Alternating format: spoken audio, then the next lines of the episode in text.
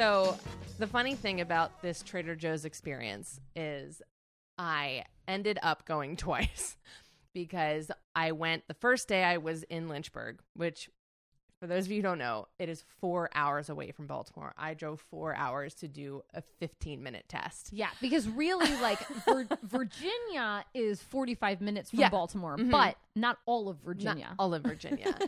um, but it's okay. I made lemons into wine this week and I stopped at a Trader Joe's and I got all this wine. And the first day I was like, oh, I'm just going to like check it out. You know, I'm just going to like see the vibe. And I went in and I couldn't believe how cheap it uh, was, but I didn't have a, they don't have baskets anymore in Trader Joe's. So I'd had, but I didn't want to get a cart because of COVID, they don't have baskets, or just Yeah, in because general. of COVID. Okay. Um, so I just got like three bottles, like which is as much as I could carry. Um, and I got those, and then I went back today and got eleven more. Um, in a car, because the deals are just so darn good. So if you know of a state nearby, because Maryland doesn't sell wine in their Trader Joe's. We don't sell them in any, Any grocery, grocery stores store. or convenience stores. Yeah. You have to have a separate liquor store or be a bar with a liquor store license. yeah, it's so inconvenient because also in Maryland you can't buy it on Sundays Unless it's unless a bar. it's connected to a bar, which is it's so hard getting alcohol here. it's so frustrating. I mean, I had to drive three hours away to get it. Um, so, but it was so worthwhile. I got so much wine and beer and champagne, and it was so great. So I'm just going to say, Virginia, fuck you, because all I saw was Trump signs going down there. but bless you for your Trader Joe's. That's great. Um, Um, a little. this is horrible, but a little kid. I'm not going to say in what area slash neighborhood, but like a 14 year old got charges pressed today for spray painting BLM and like fuck Trump on like saw signs. that. I saw that his like parents turned him in or something. yeah, it's near where I teach. So. Yeah. uh, which vandalism of other people's property not cool, but your message was right. Yes, you're on the right was. track. You are. um, and you know who would be proud of you? Olive Morris. Um, Oh my gosh, and that's who we're here to talk that's about what we're here to talk about today on Herstory on the rocks. with Katie. And Allie. This is a podcast where we talk about famous women in history and maybe vandalism.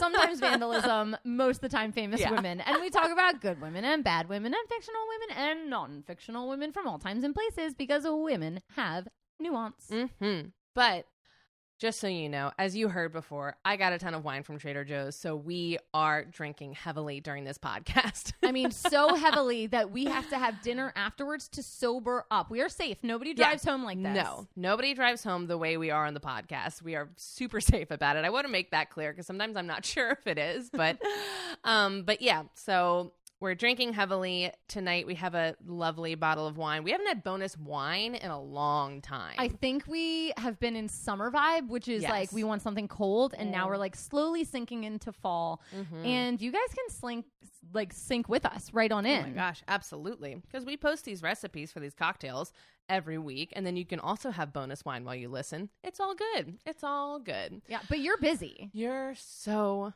busy. You're getting a tattoo right now. And you're sitting in the chair and it's on your forearm. Um, and then your other forearm, you are uh not allowed to like move around because you don't want to get COVID. Yeah. You don't want to like touch a whole bunch of stuff. So you're just kind of like sitting on your hand and and, your phone is just a germ magnet, so you don't want to be throwing it in the tattoo artist's face. yeah. So, So- so you can't Google these women right now. No, you can't. But we want you to have a nice mental picture in your head when we're telling the story. So we're going to describe what these women look like. We are going to get a little physical, physical. Allie, who are you doing and what does she look like? I am doing Flotus number two, Abigail Adams. Lotus the sequel. Flotus Jr. Um, but they weren't called First Ladies back then, but that's okay. Um, Abigail Adams was five one, which is really good because John Adams was only five four. really? Have you ever been to Madame Tussauds in DC? No. Okay, well, like I've they- never been to any wax museum. Okay, the one in DC has all of our presidents, and they're like Oh. the correct proportions. And like I am tall, I'm five three, five four, and I'm Yeah. taller than John Adams. Wow. So the fact that Abigail's little, um, matches up, I guess. I don't, it doesn't matter if you marry somebody shorter or taller No. than you. Who cares? I just I don't know why I brought that up. Okay. She's five one with brown hair and brown eyes. She has a pale complexion. Even though she's a small person, it kind of seems from her portraits like she had broad shoulders Mm. and she would pull her hair straight back with no part and then tie it at the base of her neck. It seems like when she was younger, she liked to wear pearl chokers, and then later on, it became more fluffy and like lacy, like big dresses, more formal wear. Um, her face was a bit of an oval, but her eyebrows and the bridge of her nose just like very smoothly like sweep into a long nose that's like bottomed with thin lips. Now, the first official portrait of her is when her and John were young and they were like traveling, and it's actually really cute and playful. She's like sitting on a chair, but she's not sitting like you would picture a first lady. She's slouching and hmm. she's like her eyes are kind of playful. Yeah. And it just it gives me a real vibe of like I would want to be her friend. Yeah. So that what. Abigail Adams looks like. what does your person look like? And who are you doing? Okay, so I am doing Olive Morris. Uh, she was a woman with a very powerful presence. She had dark skin, kind of a long oval face with these half moon shaped eyes and an afro, which varied in heights over the years. She was often seen wearing kind of like loose men's clothing. Um, and I think I saw one thing that said she was like around 5'10, so pretty average height. Um, Oh, with- I was gonna be like so tall. Yeah. Five Because I think I'm 5'10. Uh, because I would call you tall. Really? Yeah. I feel like I'm a very average height, maybe like a little tall. Um, but I also don't know because I feel like all of my classroom portraits when I was young like really skewed me because I was tall for my age when I was a kid. Yeah. So I was always right. I was always put in the back with the boys, which was traumatizing. Well, and I also Uh. think that like your three brothers are tall, so maybe I just picture you as tall. yeah, it might be that. Um, but yeah, nothing feels worse when you're in third grade and you're constantly being told to get in the back because you look like a boy. Uh, that sounds traumatizing, and we should unpack that later. maybe um, um but she has these really strong arms which i love and it- there's this one great picture where she's seen in this super cute like 60s like mini skirt with a tank top and she's holding a bullhorn she has these kick-ass sunglasses on just like in mid protest and just like she just looks so like strong and in control um, but unfortunately, one of the most viewed pictures of her is not a very accurate accurate picture of her because it was taken after she was arrested, and her face is extremely swollen due to being assaulted by police. So, oh, just a little heads up, that's where this story is going. okay. Yeah, Uh that sucks when It really your sucks. most famous picture is one that's not quite like you.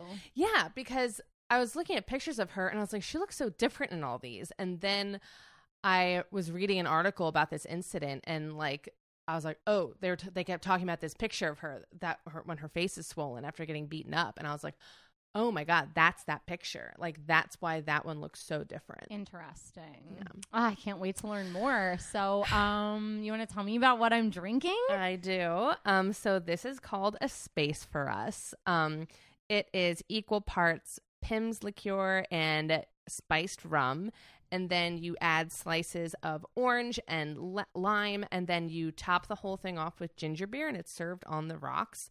Um, so Pimm's is like a very British like liqueur, and uh, but like spiced rum and lime is very Jamaican. And so I wanted to kind of fuse her two cultures in one cocktail. So Awesome. Cheers. Cheers. Very good. Yeah, I like this a lot. Um, and the ginger beer, you can almost not even taste it. It doesn't taste very soda y. No, because the glass gets so full that you really only top it with it because sometimes, you know, I didn't want it to be a drink where it's like half a can of ginger beer in here. Mhm. Um, I just wanted it to be like a splash. So it's just just a little Just, ginger beer. just a little bit. just a little taste. um, so what do you know about Olive Morris? So I'm um, pretty sure she's an activist, um, a black activist, Mhm. not from the United States. Mhm. And was she at all a musician? Maybe. Mm-mm. No. Okay. Then a poet. No. No. so she was just an activist. Okay, I was thinking an artist activist, Mm-mm. but that's how I always pictured Olive Morris, I Yeah. guess, as like an artist turned activist, but that's even cooler that she's Mhm. just an activist. So let's dig deep because I don't know her story. Okay, perfect. So, to be honest, there's not a lot on her. Um, I got a lot of this from like some online articles from the New York Times, the website Black Past, and the website Fawcett, um, and of course Wikipedia. But there just isn't a lot of detail on her life. Um, but she did a lot, so nothing is going to go in too great a detail. But we're going to get a lot of context as to what was going on, like racially and politically in the UK at the time, which, I Which think is very interesting. really interesting. Is I learned so much because, of course, we always, you know, we have a very like U.S. focused, um, like look at like racial inequality, and so it was really interesting getting to kind of step out of that for a second and like go into what it means for black people in Great Britain, you know, and like the struggle that they've gone through. Yeah, I love that. I think um I think we definitely have a very like egocentric mindset in the United Yeah. States, forgetting that other people have been here longer and have more issues, and Mhm. we should probably look at them. Yeah, absolutely. Um, so Olive Morris was born. Oh, I'm sorry, and I want to thank um. Oh, yeah, who recommended Sophia this? Graff. Sophia, Sophia. Graff. Thank you for recommending Olive. I hope I do her justice. Um, she just was a part of so many cool things. So Sophia, thank you so much for this recommendation. And again, Sophia is our Spanish interpreter. yes, and lives in the UK. So Yes. she is recommending people from where she lives. And we want you guys to recommend people from where you live. absolutely. We don't know all the people. We don't. And I never heard of Olive Morris, so this is very exciting. So, Olive Morris was born on June 26, 1952, in St. Catherine, Jamaica, to Doris Lowena and Vincent Morris. She had three brothers and two sisters, and they lived kind of a quiet life in Jamaica um, until her parents left the family to move to the UK. Um, so the kids are all left behind with the grandmother, but the parents are going and they are preparing a house for them. Um, so she, at the age of nine years old, finally makes it over to Great Britain, and her and her siblings and her family become a part of what would be known as the Windrush generation. Have you ever heard of this? I don't even know what that is. Okay. So I didn't know anything about it either. I was like, the what? And apparently there are like museums dedicated to this. It's insane. Who So, am I um, even? I know. So apparently after World War II ended, the British government was not doing so hot and their population was super down because so many people died in the war. Um, and they needed to fill their labor labor market and boost their economy. So they were like, hmm, well, with all that raping and pillaging we've been doing over the past couple of hundred years, we kind of have a booming population, but in these other places. Like they're colonies? yeah, they're colonies. Oh. So they were oh. like, why don't we encourage people from those economy, you know, those countries, those colonies to come here and live in the motherland? Oh, and sorry, also, I don't know if our verbiage is off. I don't know the difference between a colony and a commonwealth. There's a big difference, but Oh, I think yeah. like because Australia technically is still a commonwealth, right? Doesn't the Queen sit on their I- Senate or something did colonies turn into commonwealth? after they became countries? Maybe I know there's a difference, but I don't know what it is. So I'm just telling people we're gonna say whatever the hell we want, Yeah, and we're sorry. So we are sorry because I didn't even think to check in on that. yeah, Um, it's okay. I'm just saying it so people don't get mad online. Yeah. um, so they passed the British Nationality Act in 1948, which gave citizenship to all people living in the United Kingdom and its colonies. And it gave them the right of entry and settlement in the UK. So it's basically like, hey, we'd love it for you to come over. You're an automatic citizen. So, like, you don't have to jump through any hoops when you get here. So they start these marketing campaigns. Wouldn't it be nice? if they weren't racist. um, because surprise, surprise, that's where this is heading. Um, so it seems amazing, and they start these mar- marketing campaigns, and they're like, "Come to the UK, come live a better life, come like we have all these jobs available," and people in these British colonies start coming over thinking this is going to be this amazing new start for them. And on June 22nd, 1948, the HMS Windrush brought hundreds of people from the West Indies to Great Britain. Um, and of course, even though the government asked them to come, the local people of Great Britain did not like this one bit. And they were routinely denied these jobs that they were promised. Uh, they were denied housing because of their race, and they were often attacked in the streets and not helped by authorities. Reverse, So- reverse. Uno card reverse. um, so yeah, so they think that they are like helping out Great Britain, which they are. And they come into this situation and they're like, oh no, people don't want us here. And the government is not actually going to help them thrive. So they're in a really shitty situation. I am so dismayed right now already. And it's such an interesting moment in history that I've literally never heard of. And it was once. like the Windrush generation kind of also, it's not just those people that came on that one boat, it kind of encompasses all these people, you know? And they're all kind of labeled as the Windrush generation. Kind of like uh, we have the baby boomers, like Yeah, right exactly. after the. And there's actually there's I watched a video on a couple like it was like three different stories from people who, you know, descended from these people and there was one guy who he was so cool because he was like, "Yeah, there's my dad being interviewed about you know coming over from Jamaica like in this old school like video from it and like he was like there's his portrait and his son went on to be this incredible Broadway. I don't want to say Broadway because it's in London, West End. West End actor. And he was like, There's my dad. And he came over in this Windrush generation. They were treated so terribly. And there, he experienced so much racism, my family and I. And then, cut to, I'm an adult man playing, you know, Mr. Potts or whatever in Chitty Chitty Bang Bang. And I have like two white children and I am a black man. And he was like, We've come so far. And like, there's still ways to go. But he was like, My dad would just be like so proud of me for like flipping this shit on its head and like just succeeding despite people obviously not wanting him to. It's really cool to hear stories like that because there is still so much tragedy for Mhm. like people of color all over the world, but it's really nice when you get to hear those few people who slipped through the cracks. Yeah.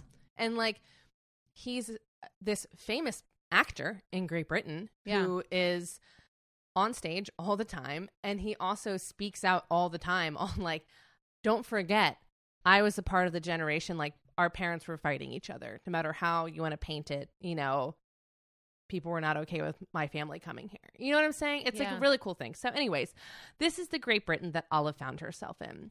They lived in an area called Lavender Hill. She attended several schools over the years, but when she was 16, she decided to leave without finishing high school. Um, I think, frankly, she was just kind of sick of the blatant racism that she often found herself experiencing.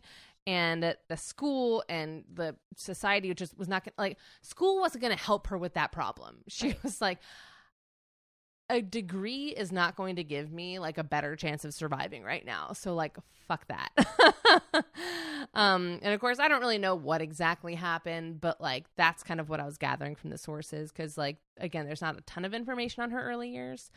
Um and then in 1969 she's 17 and she gets wrapped up in a horrible racist conflict which ends up like all over the news. So on November 15th, 1969, a black man named Clement Gomwalk parked his Mercedes on Atlantic Road in Brixton, leaving his wife and children in the car while he popped into a record store to buy something. And Olive and her friends are hanging out in this record store. So she is right there.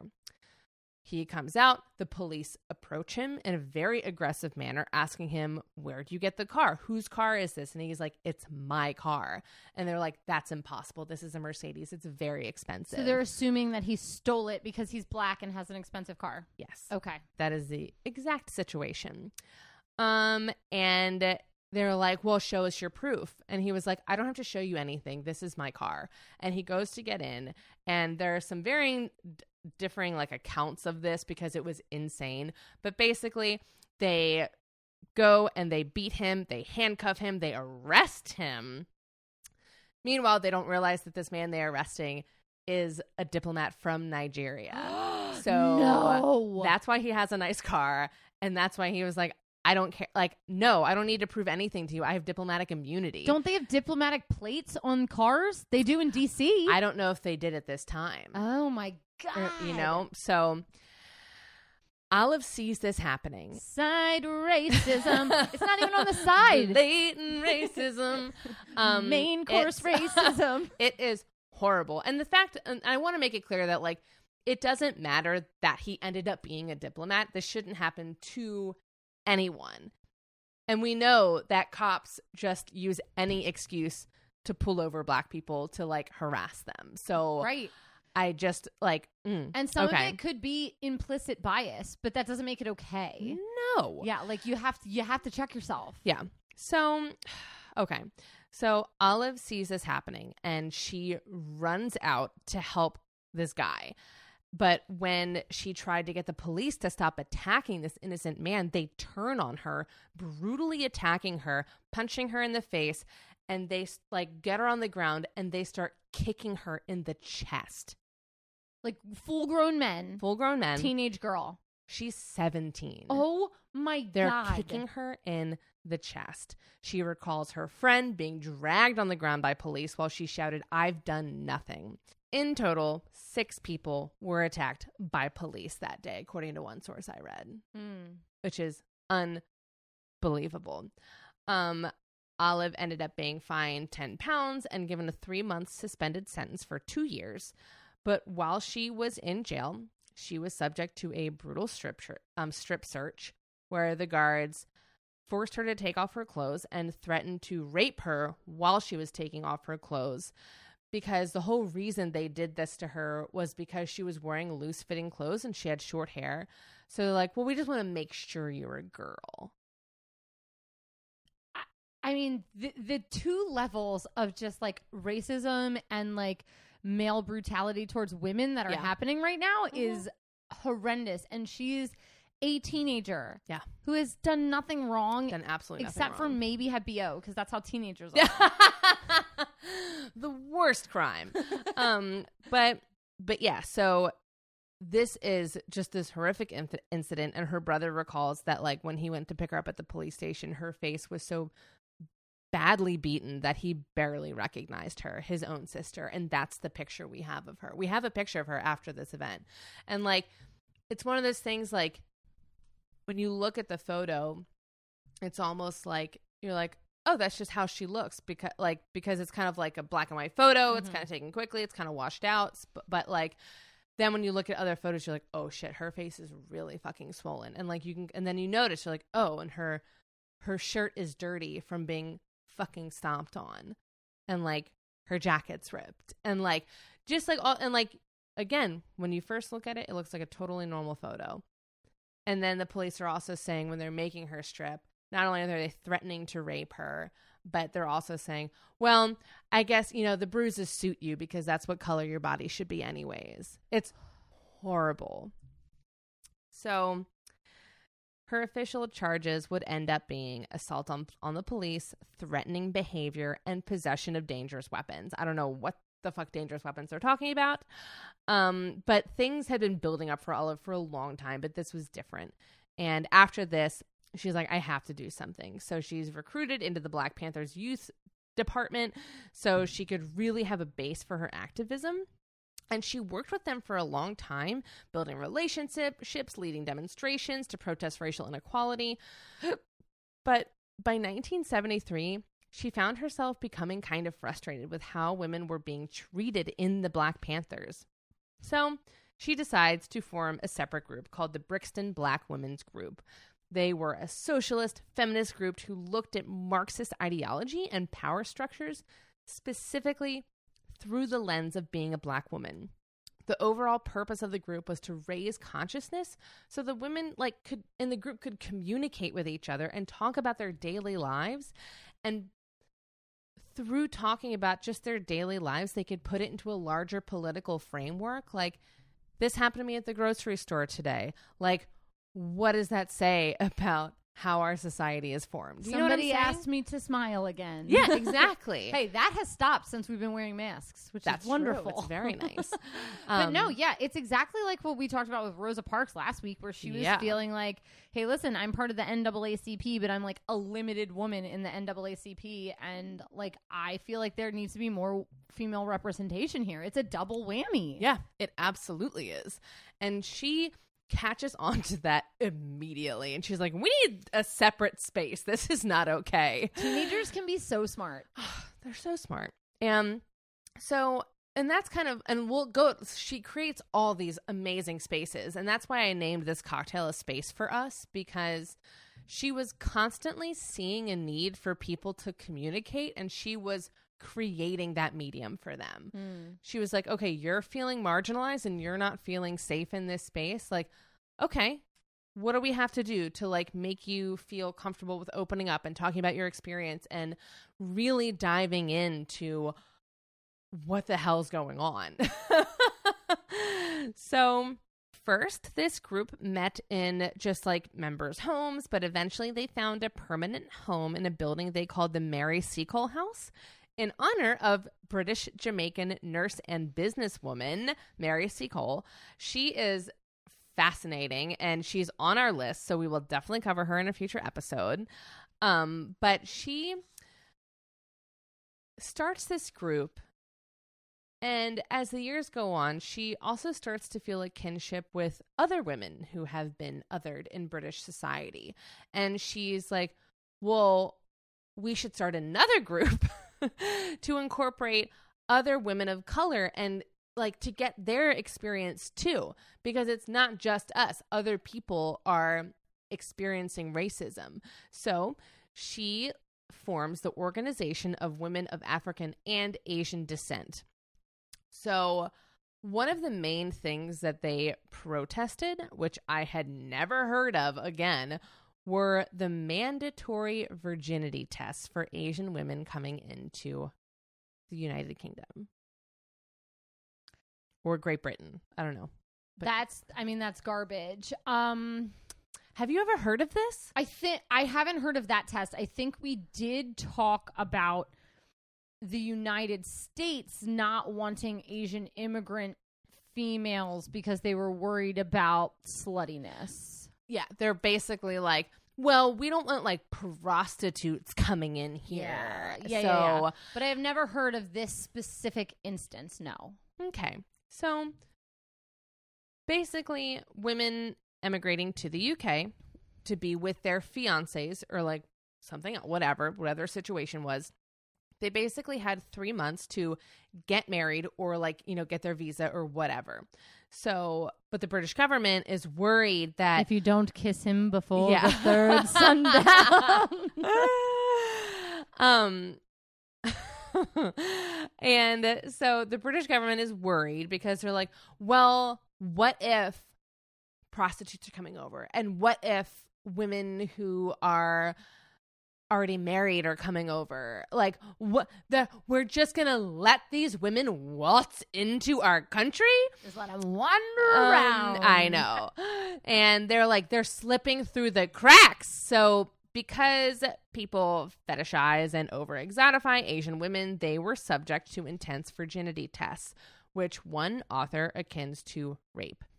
And this test was done in order to prove that they were, in fact, not married or a sex worker upon entering the country.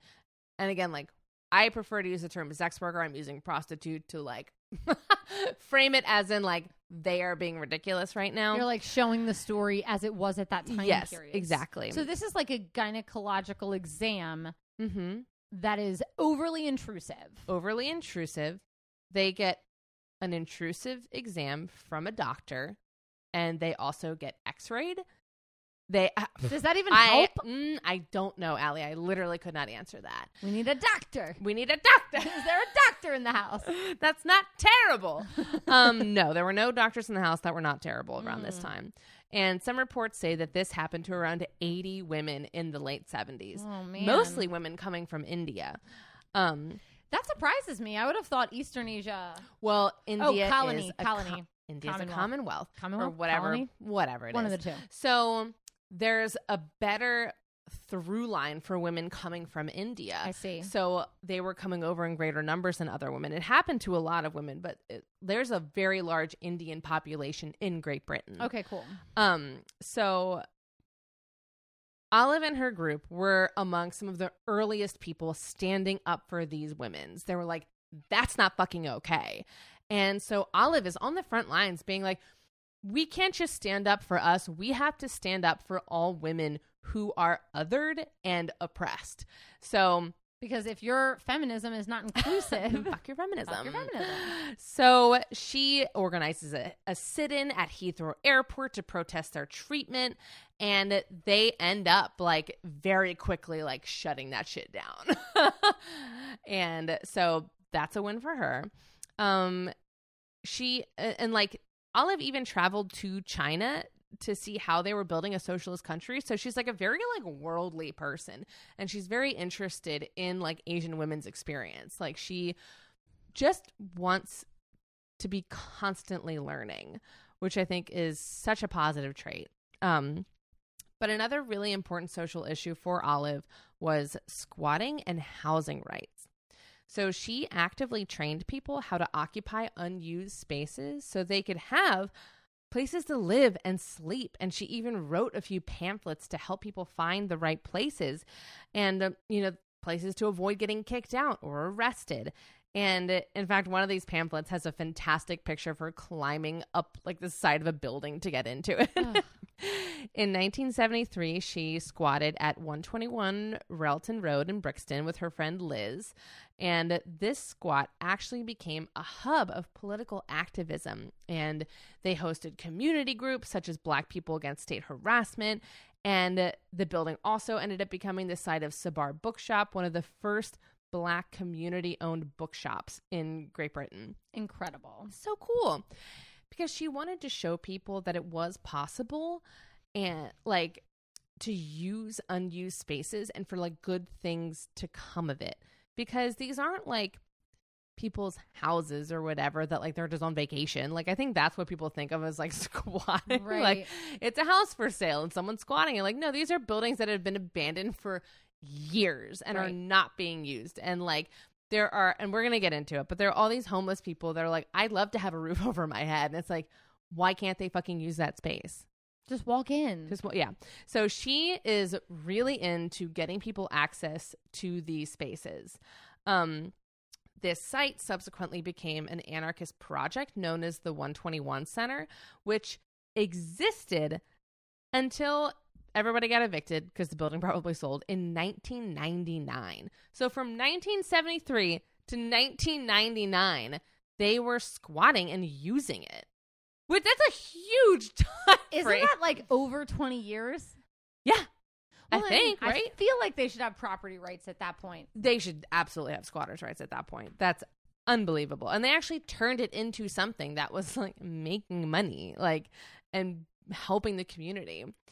So a lot of people and that's the, the thing about squatting is a lot of people have a lot of strong feelings on the subject um but i also want to remind you that in great britain at this time there were a lot of homeless people in the late 70s when she's doing this work there were an estimated 50,000 squatters throughout Britain with the majority around 30,000 living in London. Well, the United Kingdoms is not a big country. It's very small. So that is a huge number for a small country. Like I feel like that would be a lot in the US and Yeah. like we're ginormous. We got gorges everywhere. Um We got two mountain and they're ranges. small.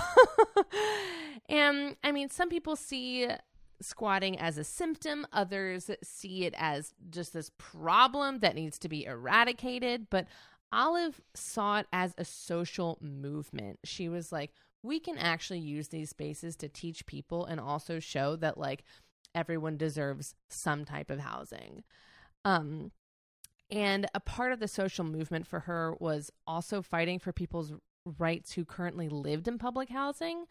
So she was one of the loudest voices at a protest against the conditions in the public housing buildings after two children died in a fire because unsafe heaters were put into the unit because the fucking landlords didn't want to put in a decent heating system. Like expensive heating. They didn't Yeah. want to spend money on people that didn't- they didn't think were human. Yeah. and the building burned down and these children died. Yeah. And so she is at these fucking protests. She is like, not only do I think that people should be able to use unused space, but I also feel like the space that they are currently occupied in should be decent and not like a fire hazard. So, according to a New York Times article, one of the reasons that these like 30,000 people or so in London were still squatting was because many of them were on wait lists to get into a spot in one of these dangerous buildings. So like there's a huge wait list for public housing. People are hoping to get at least something like this. And a lot of people whose ancestors were begged to come to Britain to help them out to fill jobs, right? Oh yeah, and we'll we'll cover that in a second. Oh shit. Actually, right now. Um sorry, I had to turn the page. Listen to my Um, great transitions. And these types of issues are far from being over because to bring it back to Olive's roots, in the year 2012, Theresa May enacted the Hostile Environment Policy, which forced landlords and employees of the National Health Service to demand proof of citizenship before helping or renting to people. This was a huge problem for people of the Windrush generation because the government never gave them any sort of paperwork which explained their legal status. So it just said they said we'll make you immediately citizens, but then they never got documentation, so Mhm. therefore their children and grandchildren have no proof. Mhm. Okay. Mm-hmm. Mm-hmm. So this meant that in 2012, a lot of immigrant families were now being threatened with eviction and having their public resources taken away. People who were born and raised in the country.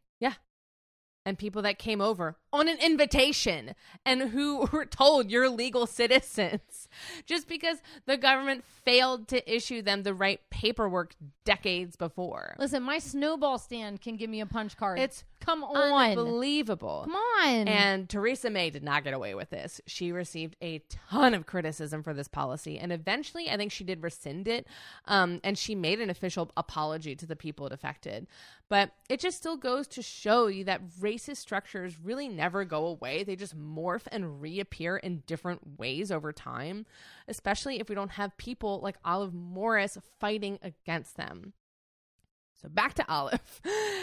In the 70s, while she's doing all of this incredible organizing, she's also going back to school and she ends up getting a degree from Manchester University in social science while also co founding some more groups uh, like the Manchester Black Women's Cooperative and the Black Women's Mutual Aid Group.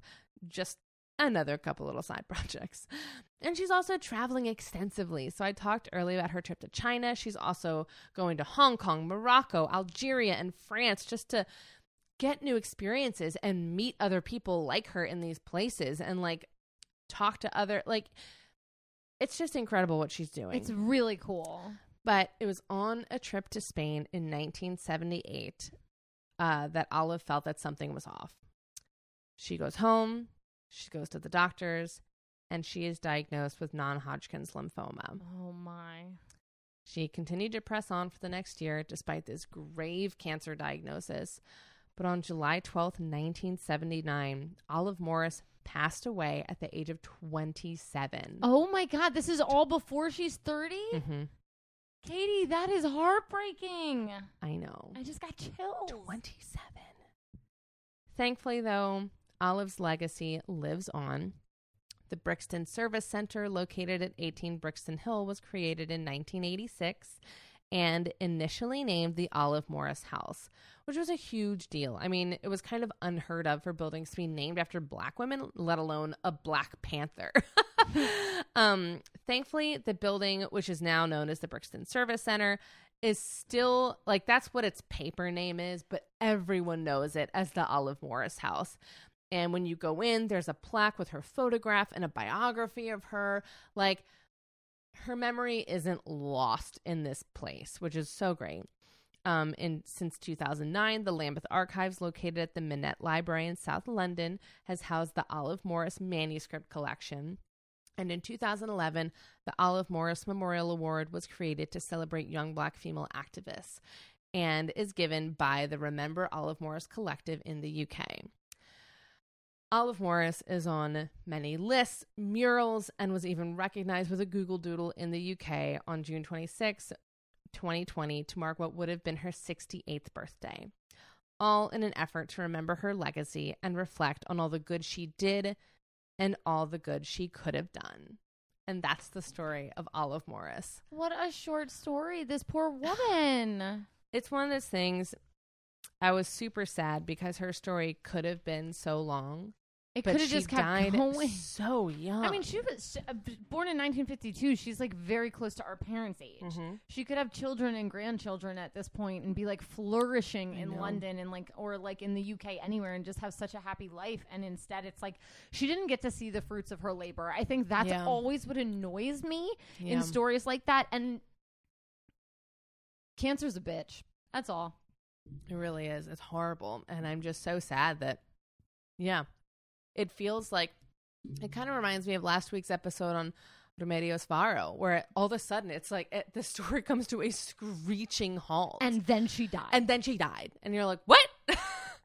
yeah, it's horrible and it's shocking. And, but she did so much good while she was here. And that's all we can, that's all we can ask for. seriously. So, Well, right. let's Well, go get more drinks. Let's get more drinks. We'll be right back with part two. So long.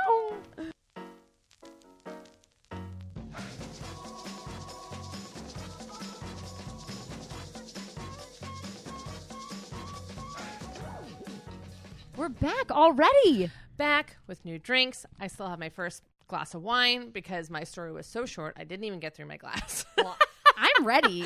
I'm so ready. I don't know anything about Abigail Adams, so I can't wait for this. You've been raving about her for years. I love her. she might be in my top two floatuses of all time. really? I love her. Love her. Very exciting. Um. So, do you want to know what you're drinking? I do. It looks nice and tall This cocktail is called for a very short woman. for a very short woman. Uh, this cocktail is called Remember the Ladies, Hmm. and it is a hodgepodge of things. okay. It is half an ounce of rum, half an ounce of triple sec, half an ounce of coffee liqueur, half an ounce of either sour mix or margarita mix, half an ounce of lime juice, and half an ounce of grenadine, shaken up in a highball glass. Allie, I'm not gonna lie, I'm terrified of this drink. it's really good. Now we topped it with ginger beer because it didn't fill the whole glass. um, but it's not supposed to be made with ginger beer. I should have put it in a smaller cup. Mm. Very interesting. That coffee liqueur is just coming in at the end. It hits hot, hot and heavy, and that's all I want of her. this is such a crazy drink, but I do like it. I feel like I'm drinking like a like a weird Long Island iced tea. It's a very weird. It's a lot of alcohol all in one place, which is Mm. exactly what a Long Island iced tea is. yep. So this was recommended by Me- Egg Twenty Five, who is M E E E G Twenty Five Meg. Me- eh. under my meg. um, however, I think you guys need to understand something. So, for the last two seasons, I have put Abigail Adams on the list and said I really want to do Abigail Adams, and then something happened and we had to bump her. So I know last season it was because Hamilton was coming out, so I switched her with Eliza Mhm. Hamilton. Um, and the season before that, I can't even remember who we bumped her for. I don't know, but this has been a long. It's been a quite a reckoning for Abigail Adams. I've been begging for this. So the fact, Meg, that you Meg Me- Egg Twenty Five, the fact that you suggested this is very important to me. And as soon as I saw it on the list, I was like, "Told you, Katie." and Other people like Abigail Adams. and Katie was like, "I never said people didn't." I was like attacking her for no reason. It was a beautiful sister-in-law moment. It was. Um, so, what do you know about Abigail Adams? I know that I frequently get her confused with Dolly Madison, and I'm like, oh yeah, she like rescued that portrait from the thing. Dolly And Madison, That's not true. Well, the hostess with the mostest. We'll get to her. Well, and I will correct myself even just here. Dolly Madison ordered a slave to save the portrait of George Washington. Um, but I always think that she's Dolly Madison. So frankly, I don't know. I know that she was John Adams' wife. She was the second first lady. And that's all I know because frankly, I just I don't know. I always think she's someone else. So I'm super excited to learn what she actually did and not what she didn't do. Um, so this is going to be a little bit of a long story, but I'm going to rush through it because I know a lot of the stuff in the Revolution we've already touched on this season. So it's like if this is your first time listening Oh yeah. and I skip over something, please go back. We talked about Agent 355. We talked about Peggy Shippen. Last season we talked about Eliza Hamilton. So like there's a lot of episodes you can listen to about this. I feel like at the beginning of last season, we were so entrenched in World War II. And then from the end of last season to now, we've been so into the Revolutionary War. It's just the way it is. Just the way it is. Uh, Civil War, don't care. Um, just kidding. Wait, I do care. Well, we did do one from the Civil War, so we'll do more. Yeah, but- we will. um, okay, so obviously the History Chicks did an episode on her, but I honestly, I'm I'm a big fan of the History Chicks, but they talked more about John Adams than her, and I was a little thrown by that. And Mm. Yeah. then there's a really cute podcast called the Flotus Podcast that actually only started in 2020, and she's doing all of them in order. That's so cool. And it's well, only like a thankfully half she's number hour. two, so I know she's done already. Um, and then uh, there was in 2008 an HBO miniseries came out on the Adamses, and it's only like eight episodes, and it is so good. Okay. It is so good. So if you are like r- into any sort of drama in early America, that's your show. All Early right. promo. Hmm. So Abigail Adams is a Sag. she was born on November 22nd, 1744. The day before your birthday. Uh-huh. That's so crazy. I love her. White girl, brown hair.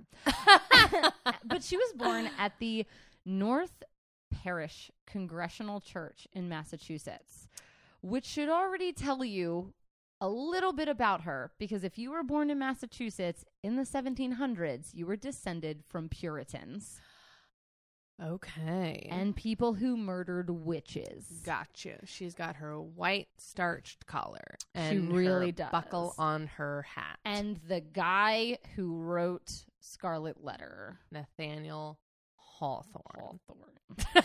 Hawthorne. Uh, and if you would like to hear us drunkenly talk about the Scarlet Letter, please go back to our roundtable with Allie's sister from season Marjorie. two. Okay. so her dad was William Smith and her mom was Elizabeth Quincy. And the Quincy's were a well known political family in the Massachusetts colony. Her grandfather was the Speaker for the Massachusetts Assembly for 40 years. And her dad was a minister, which was a highly respected job at the time. Can I ask a question really quick? Yeah. Isn't his name John Quincy Adams, her future husband? No, that's her son. She was the wife of a president and the mother. Only her and Barbara Bush are the only two that have done that. That's bananas. Isn't that Okay. crazy?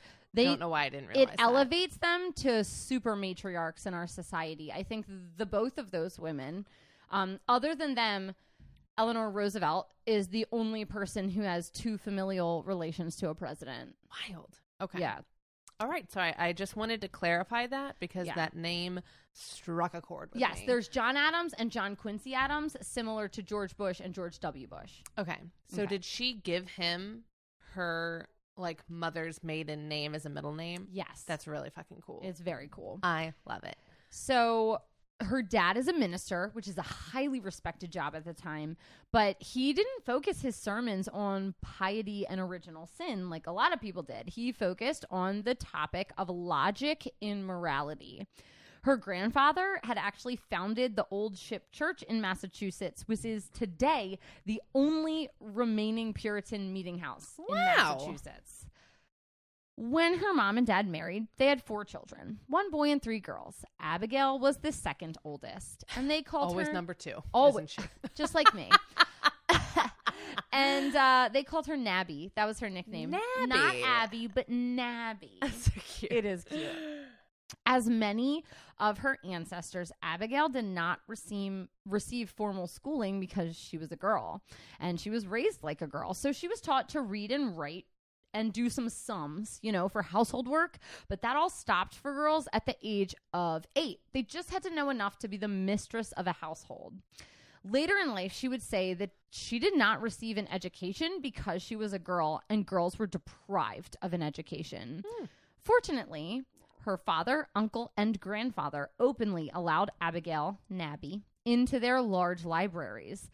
This allowed she and her sisters to study English and French literature. She would read with her friends, and she was really self motivated to learn more and more and more, making her very knowledgeable and formidable in conversation. I feel like that is such a common thread of like, well, we can't send you to school, but here's a bunch of books. So, like the scene where Belle gets put into the library of the mm-hmm. Beast Castle, that Oh, is yeah. very accurate of a lot of these women's. It's like, I just want access to a library because girls just want to read books.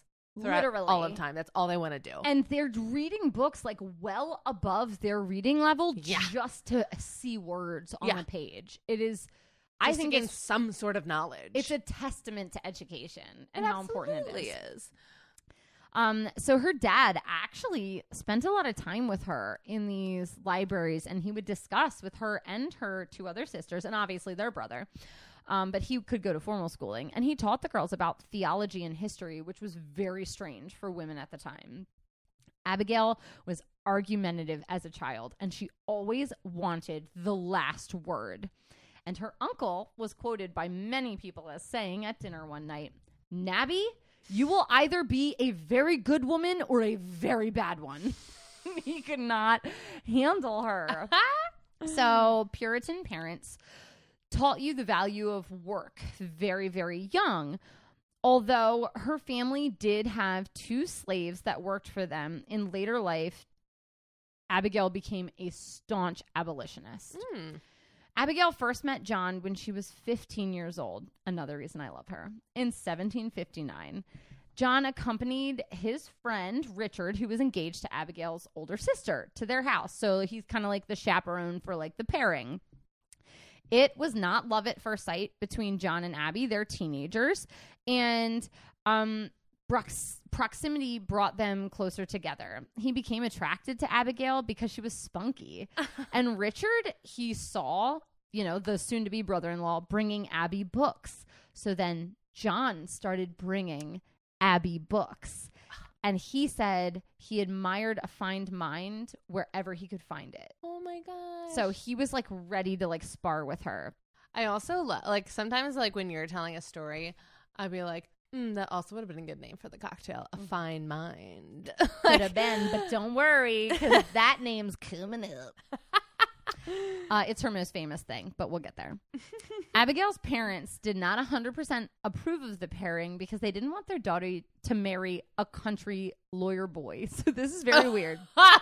So, ministers were highly respected in Massachusetts, and John had graduated from Harvard, which wasn't good enough. Oh. at the time, it Oh was my like a brand new school, and it meant nothing to the people of Massachusetts.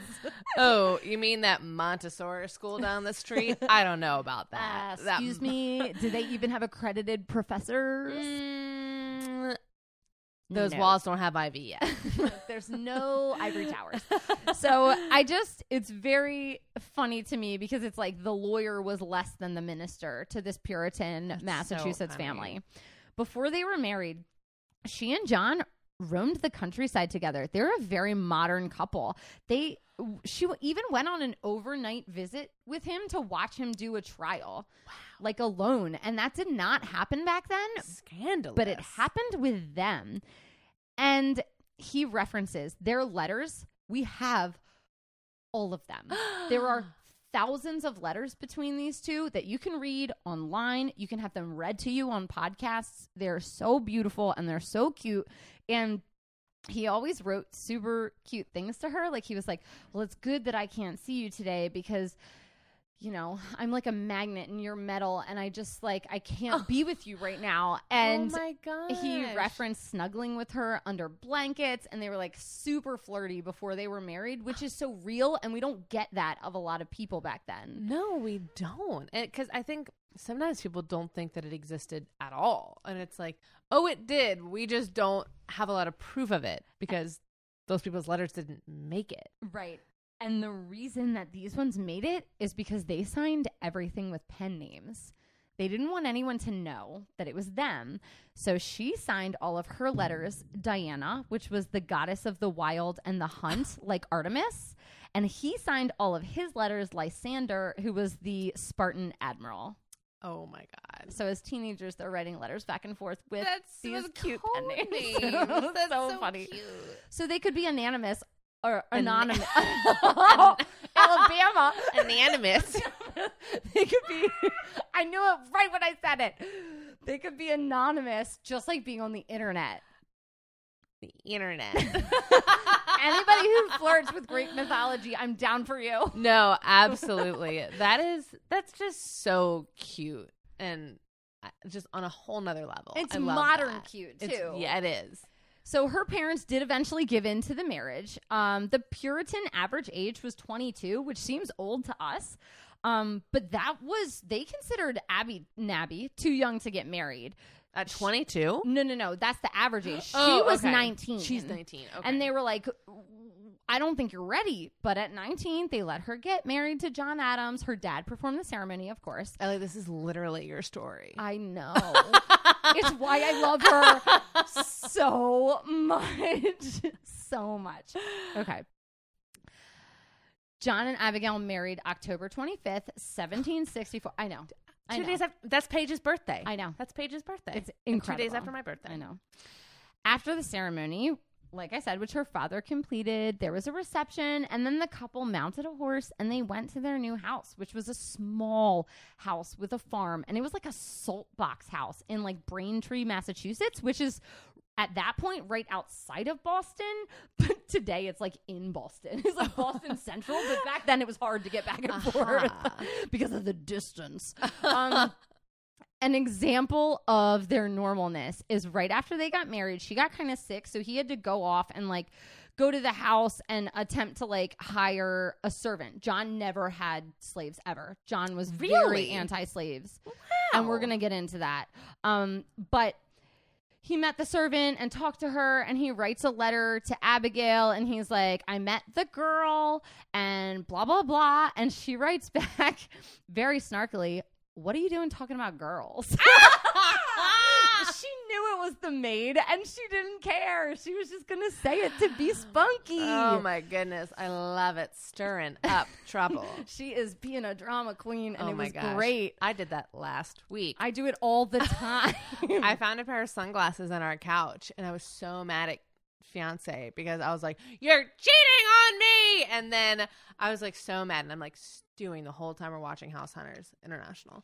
And then I realized halfway through I'm like, Oh, these are Olivia, our sister Our sister in law's sunglasses. She lost these the first week we moved into this house. like this is Listen, sometimes you have to accuse boys of things to keep them on their toes. keep them on their toes. Know you're watching every bobby pin that comes in and out of that every house. golden bobby pin.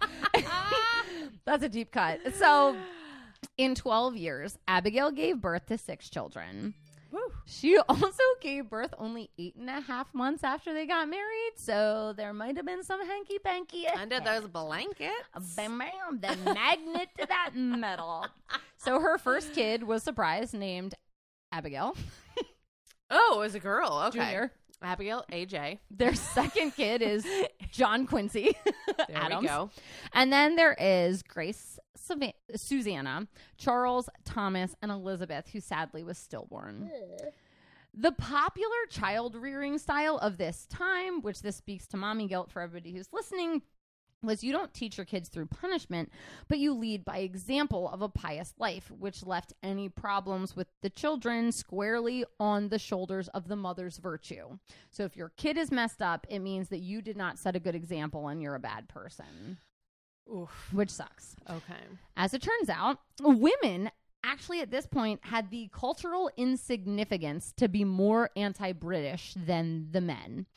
Abigail had a few friends that were girls that she corresponded with regularly. Catharine Macaulay um, wrote her many anti British letters, and Mercy Otis Ryan wrote as well. Abigail admired and respected these women as friends and their knowledge, but she was not as brazen as these women. And I just think that her friendships passed the Bechdel test. They were They writing about do. political situations and that was really cool because we have all of her letters with these other her, her like little triplet of friends specifically mercy who she's really close with we also see her letters to john which yes were fun and playful but also were sincere and he asked her for a lot of advice and trusted everything she said John, though, started to focus on his career because he did have to make money and go back and forth between Boston and Braintree. Abigail was alone a lot, and she's housekeeping on a farm. She's sewing, livestock, cooking, cleaning, writing to Boston so they send her sugar and meat and candles. Um, and at this time, no self respecting woman would let their servants do something that they couldn't do. It was like a Oh. type of manager in a restaurant thing. Like, I've worked front of the house, back of the house. Now I can be the manager. Yeah. And that's just how it was back then. So Abigail's letters from this time to John um, show wide knowledge of literature. In fact, she appears to know more than him, although her spelling was atrocious. she did like stretch spelling where it just is like phonetically correct, but Oh. Actually awful. But the letters were packed full of references where she freely quoted Rousseau, Shakespeare, Pope, and Addison. And people are just shocked at her knowledge. It was later said of her for such a mind and will to be born into a woman's body in the 18th century is a tragedy of talent. Fuck you. it's not a tragedy for a woman to be smart in any era. yeah. Get over yourself. uh, you can't separate her from her husband in the Revolution era, though, so we're going to dive a little deep into that. There was this Stamp Act, which came first. And remember, she's living in Boston, which is like the rebel The rebel hub- colony. It's the hub. hub of the rebels. Yeah. So there's this Stamp Act. This was a slap in the face to the colonists. They were like, oh, you have to pay the British soldiers who are watching you. Uh, so they placed taxes on every piece of paper with an official seal playing cards, stationery, diplomas from college and high school, shipping receipts. Everything had to have this stamp. This was the straw on the camel's back for Boston. They're hanging fucking effigies of tax collectors like in the streets in Boston. They're so pissed. And Boston was the place of unrest. And John became a little bit of a rebel rouser. He loved to grumble. He loved to be in the bars and the coffee houses being like, this is ridiculous, especially because he was like a lawyer of shipping things and he couldn't do his cases because there was no paper trail anymore. So he's like, oh. now I'm fucking losing money because of you guys. He is just hemming and hawing all over New England. He is. Okay. And now it's 1768. And he's gonna like go and be a part of this like group of men who are gonna work on this new country. And Abigail sits him down and she's like, Are you doing this for glory or for your family?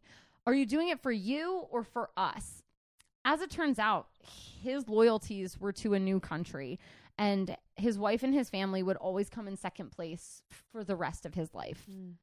He's gone um officially, but he moved his family out of Braintree into Boston, and that was good because she had months and months of like visiting her friends and flourishing in the city and taking her kids to the park and just like being the center of city life. And then the British get stationed in the center of Boston. And you had to quarter them if they show up. Hello, Third Amendment. That's why we have it. And they're doing military drills in front of her house, and her oh husband is an outspoken grumbler.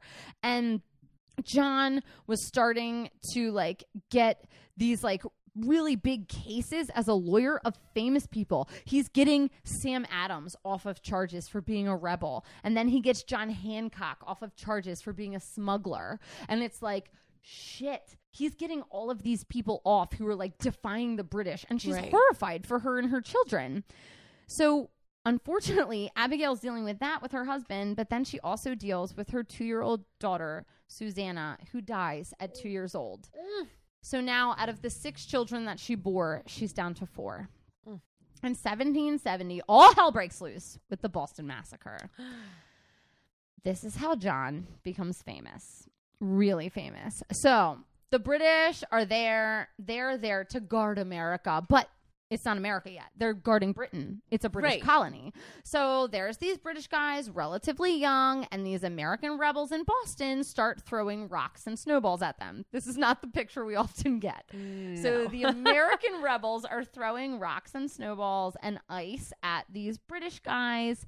And one of the very young British soldiers starts to shoot. Now, I do want to point out the first person he shot was a black man, so it may have been implicit bias. Um, so five people end up dead, five Americans, one black, four white, and it is your own country firing against you at this point because it's the Boston Massacre, but it's a British colony. right. So the Tory loyalists, which was the party that wanted the British to stay in charge, won't take the case.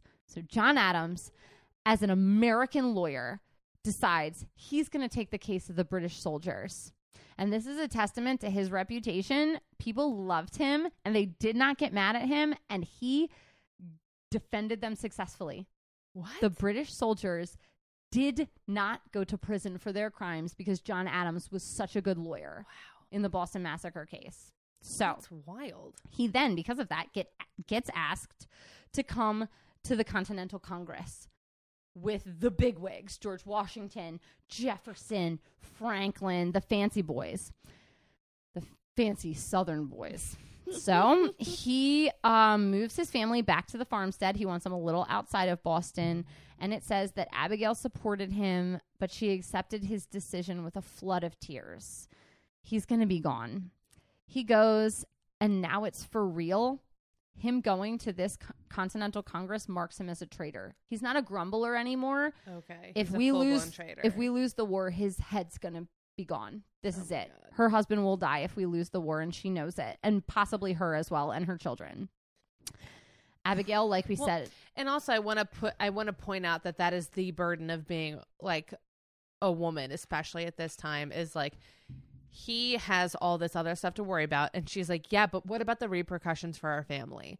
I feel like he is not giving that the time of day He- right now. Not at all. And he's gone, and she's in charge of everything on the farm.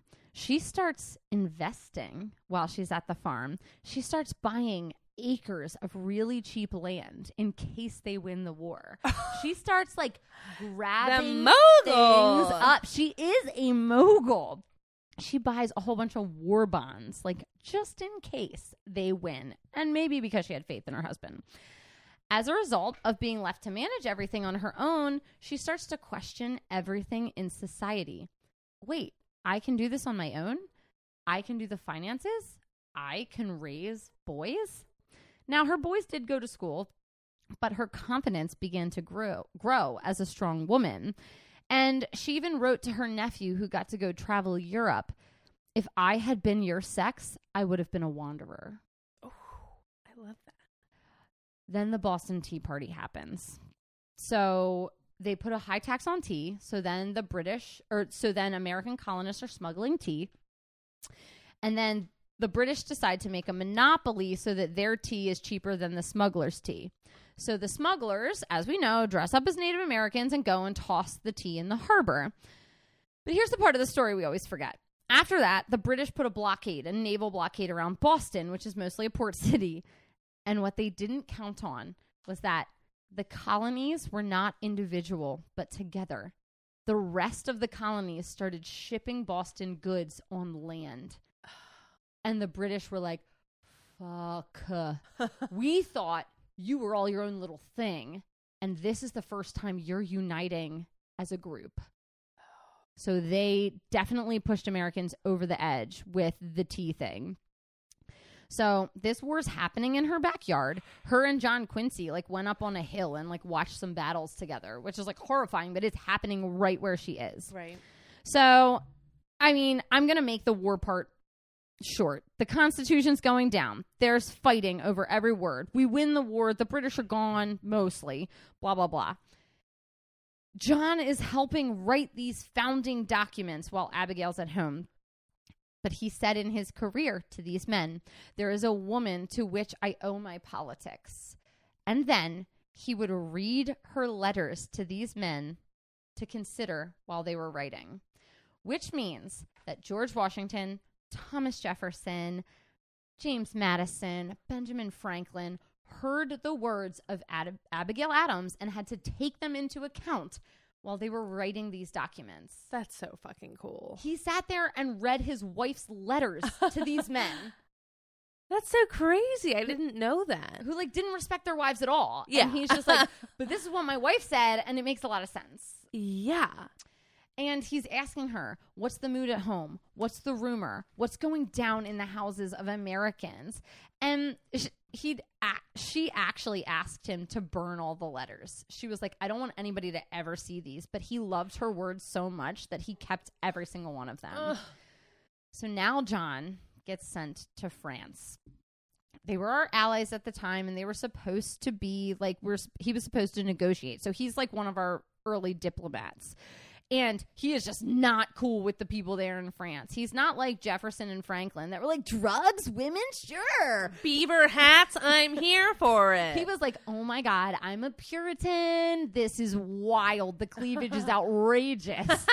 there so are cleavage roses everywhere. it's really bad. Is this a Renaissance fair or a civilized country? I don't know. Maybe both. then John goes as ambassador to Netherlands and he takes John Quincy with him and Abigail is so sad to lose her son who's like 11. Oh. And then as soon as Big John, John Sr., gets there, he sends John Quincy off to Russia to be interpreter for some French guy. So now this 11 year old's like by himself. What?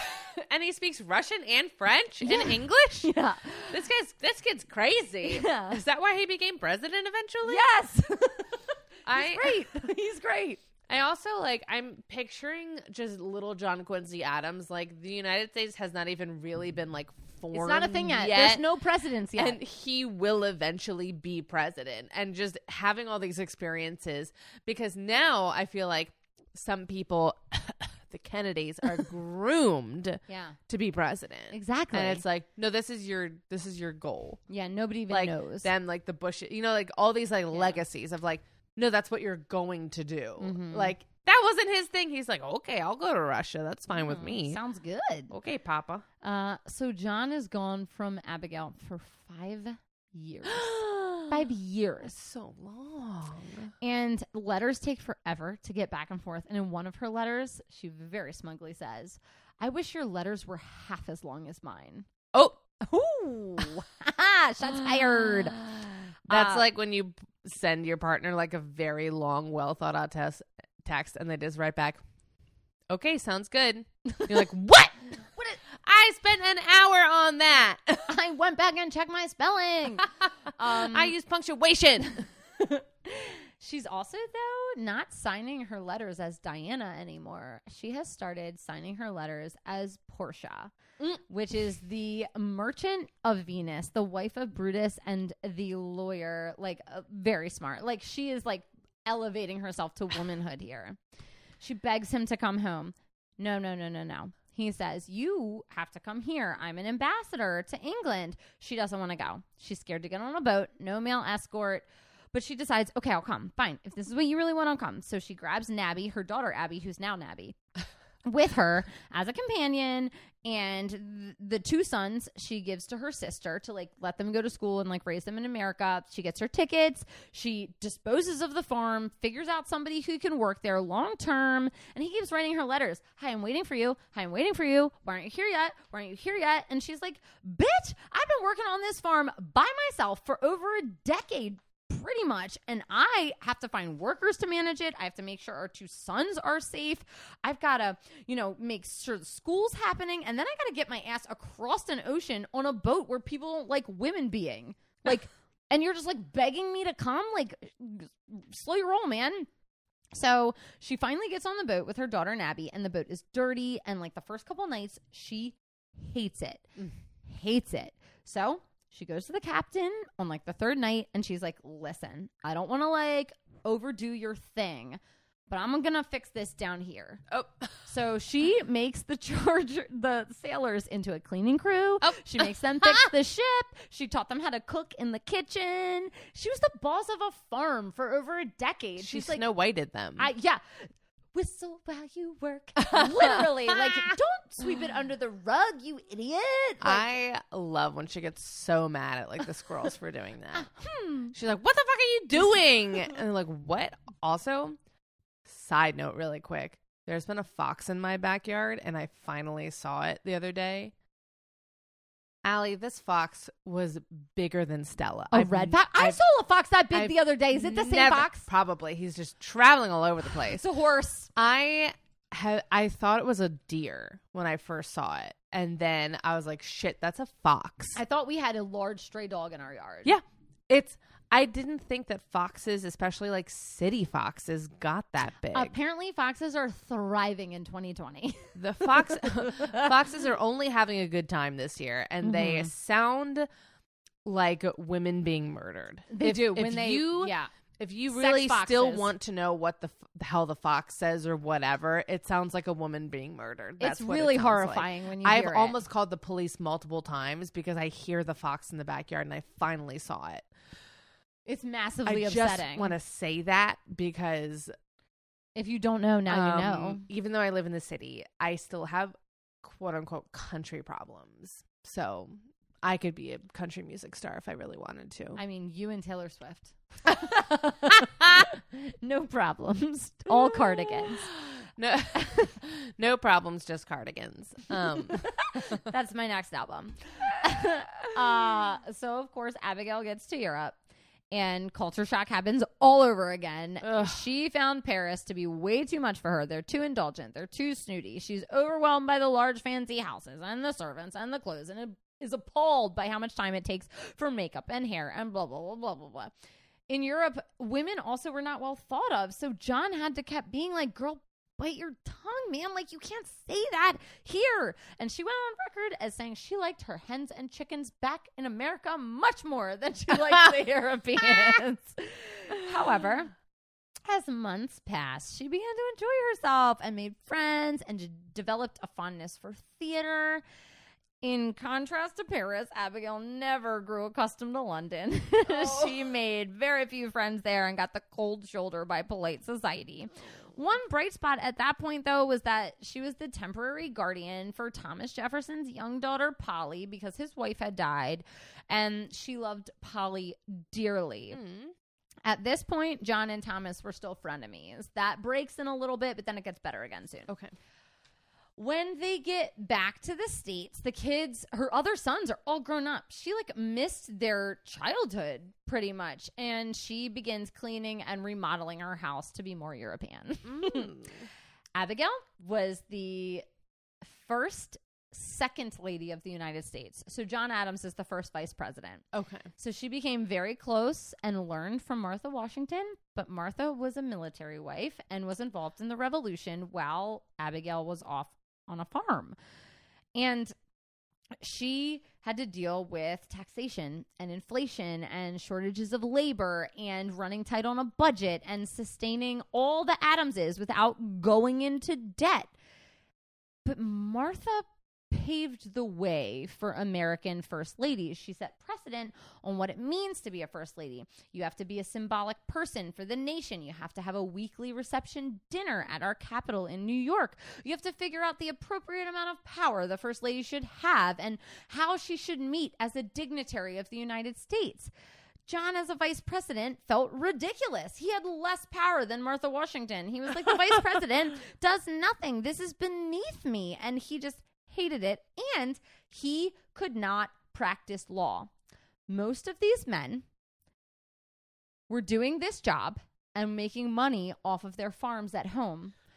John had no slaves, he had no income, he had nothing when he gave his life up to be in politics. Oh my god. He gave up everything and had no income from the law business. So he's getting a little bit for being a politician, but not what he would have been making. Not what he would have been making. Right. He had to find pay to get them a house in New York. And he had to like have an expected level of diplomacy as the vice president. And Abigail had to like have people over for dinner, but they didn't have the money that the Washingtons have. And it was just so intimidating to her. Then John Adams gets elected as the second president of the United States, beating Thomas Jefferson by just like three votes. Oh my god. And Abigail was like not even at her husband's inauguration because her mother-in-law was dying and she's like tending to her mother-in-law while her husband is becoming president of the United States. So Abigail though had to keep up what Martha was doing but without the slave money. Of the first 5 presidents, John Adams is the only one not from Virginia and he is the only one without slaves. That's incredible. The I only didn't one. Know that. And then his son is the sixth president, also not from Virginia, also without slaves. Wow. The last president to have slaves was Zachary Taylor. That was like the 13th. And to give you perspective, 13. um, Abe Lincoln was the 16th. yeah. So it went on for a while. Oh, sweet 16. Seriously. Adams also, though, like. He thought it was a foregone conclusion that he would be president. So, like, I don't want to paint them as perfect. He thought the vice president should always then be president. And it's like, okay, but like that disregards the idea of democracy. Right. Abigail did keep holding a large dinner each week. She met she made frequent public appearances and she would have a big event in Philadelphia every year for the 4th of July. Here was her schedule. She'd get up at dawn. She would meet with her family and other famous families until 11 from 11 until mid-afternoon she would receive the public. And then in the evenings she would like speak at events and then she would hold like i said one dinner each week. Unlike martha washington though she took an active role in politics and policy and uh she was so active that people started to call her in the press very meanly mrs president. First one to be called that she was a proto feminist. it only took two. only took two for a woman to have too much power. She was a proto feminist, and people saw her as too influential over her husband, which I personally believe is why he only lasted for four years Yeah. instead of eight. Did George Washington do eight? Yes. Okay. And then so did the like couple presidents after him. Like John Adams was the early four. Okay. Um, you know, he was a small time farm boy and relied on his first lady for advice to how to deal with social culture. She was involved, she was informed, and she was opinionated. Well, because also, like, shocking, sometimes it's really crucial to get a second opinion on things, especially from your partner. What? I just, like, I hate the idea that they're like, no, you should never, ever get a women's perspective, even though they are 50% of the population. It's funny because I've also done Hillary Clinton and um, Eleanor Obama. Roosevelt and Michelle Obama, but Hillary Clinton and Eleanor Roosevelt specifically were criticized for being too opinionated yeah. in their role as first lady. Yeah. And she was the first. She's the original too opinionated. Which I like. Um, so Abigail was often well informed on issues facing her husband's administration, which we find in her letters to her sister and her sons. She was his PR rep. She would sometimes plant favorable articles in the newspaper about her husband. I love that. that she would write. so sneaky. Uh, super sneaky. And she was like a staunch supporter of her husband and his politics. And I honestly believe it's because his politics were her opinion. yeah. she would take anything people said bad about him as a personal attack. And they made a lot of caricatures in the press of him and she hated it. But she would read both republican and federalist newspapers at the time. And you know up to and including his fall from fame which is the alien and sedition acts which we need to talk about. This is why i think he didn't get elected for a second term and i think abigail had a lot to do with it. They had a the Alien and Sedition Acts were pretty much four principles that got rid of immigration to Oh. the United States and and created censorship. Whoa. And I think she did this out of fear. So it wasn't like we hate immigration like we hate it. It was like we got to get the British people out of here. And we know that's true because the War of 1812 happened where they tried to take us over again. And then she was really worried about the French because she had just been there and she's like, they're fucking beheading people. We do not want people to turn on you and cut your head off. They just killed the wife of the king for nothing. So she's like, we gotta get rid of the British because they're gonna start a war. We gotta get rid of the French because they're gonna behead us. And this is really scary and I don't know what to do. Um, And then she's like, "Well, you know all those like political cartoons in France where they made like Marie Antoinette look like she's riding a penis? We got to make sure the newspaper can't do that to us. We have to censor the newspaper. Like they can't do that to us." She's horrified of what happened in France because she just left there. She saw it firsthand. She knows what's happening and she's scared for herself and her children. It just sucks because like the repercussions of all of this are so So bad. so bad. It's really, really bad. And it's why he doesn't get elected again, even though he was like, the only president without slaves. They were like, but we don't like immigrants. You know, it was, it's like the big mark on her. Like, you cannot do or say that. No, Not cool, Abigail. she hmm. it sucks because like I've been so on board with her the whole time and like I don't want to say that like this isn't like her fault because like she has she's hmm, I don't know. It just it really fucking sucks as I understand her fears, but like that's the whole reason we are in the position that we're in now is people's unfounded fears Exactly. and them exaggerating them and then making policies and decisions that affect negatively affect other people because you're afraid of this thing that will not happen Right. frankly Exactly. And I think I think she was overreacting to the French situation, which to be fair, the French situation did end up with Napoleon. So like it is something to be scared of that somebody could you could keep beheading leader after leader after leader until you end up with a tyrant. Like Yeah. that is scary, but at the same time it's not fair to have these unfounded fears of people you don't know just because they're from a different place. yeah Um and you were there for a little bit a, like a, a, a teeny tiny bit. we can't have them over here they'll bring really weird cheese and i don't like it I don't want their baguettes. i like a hard cheddar and that's it Shredded, please. she was, however, the first first lady to live in the White House. It was not completely built yet, um, and she would hang her laundry in the East Room. Washington, D.C., she said, was the wilderness, but it was beautiful and at least habitable. After John's defeat for his presidential reelection campaign, the family retired to Massachusetts. And I want to be very clear Thomas and John ran against each other mm-hmm. and if we think mudslinging is bad now, Thomas Jefferson published in the newspaper that John Adams was dead to make sure he didn't get votes. That fucking happened, Katie. John Adams lost the presidency because people thought he was dead. and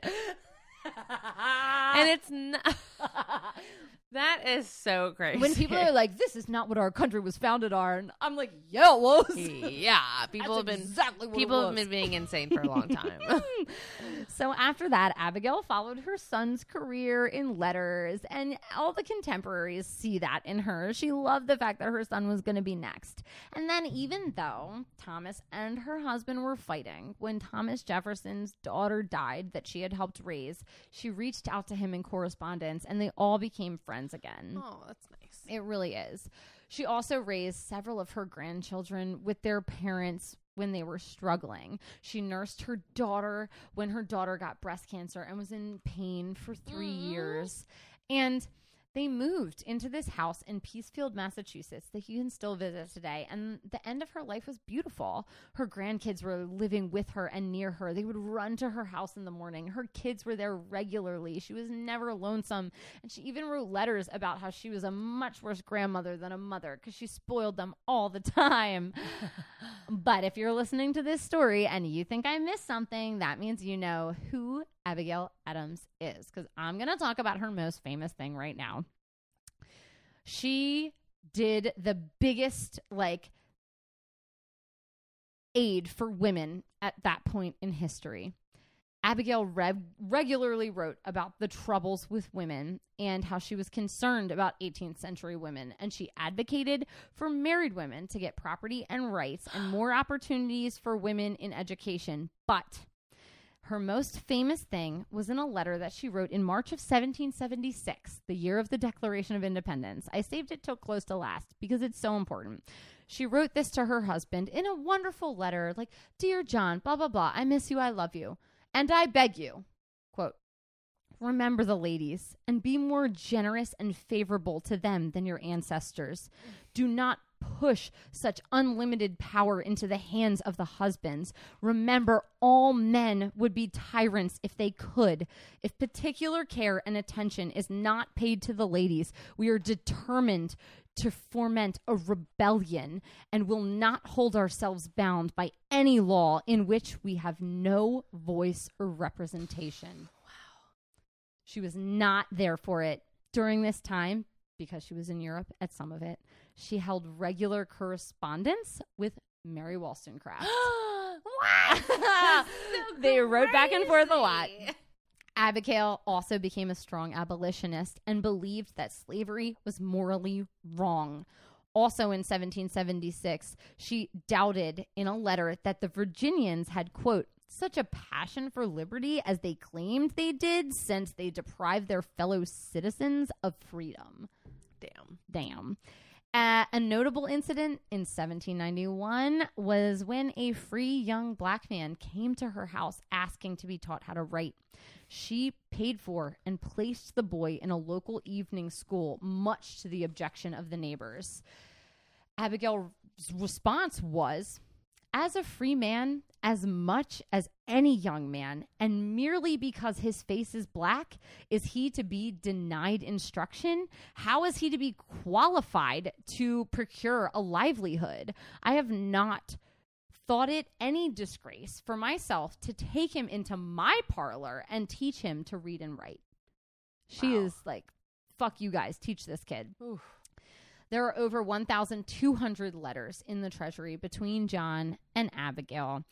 And she was an incredibly strong letter writer. Like I said earlier, in March 2008, HBO did a great miniseries on her life, and Laura Linney played her and was like, this girl had passion and principle. principle. Abigail Adams had a coin released in 2007 and it sold out within hours. On the front, it's a picture of her, and on the back, it said, Remember the ladies. Mm, I love that. Abigail ended up getting typhoid fever at 74, and it ah. was a sudden death. She was horrified she wouldn't be able to see her family again, but they all rushed to her. She even cried days before her death. I'm never going to see John Quincy again. I'm never going to see him, but he showed up. They had been married 54 years. Oh my god. Thousands of letters survived, and on October 28th, 1888, her final words were Do not grieve, my friend, my dearest friend. I'm ready to go. And John, it will not be long. Her obituary described her intelligence to the country. She was the first second lady, the first wife of an ambassador to Britain, the second first lady, and she was considered the perfect Puritan with purpose, piety, education, diligence, and frugalness.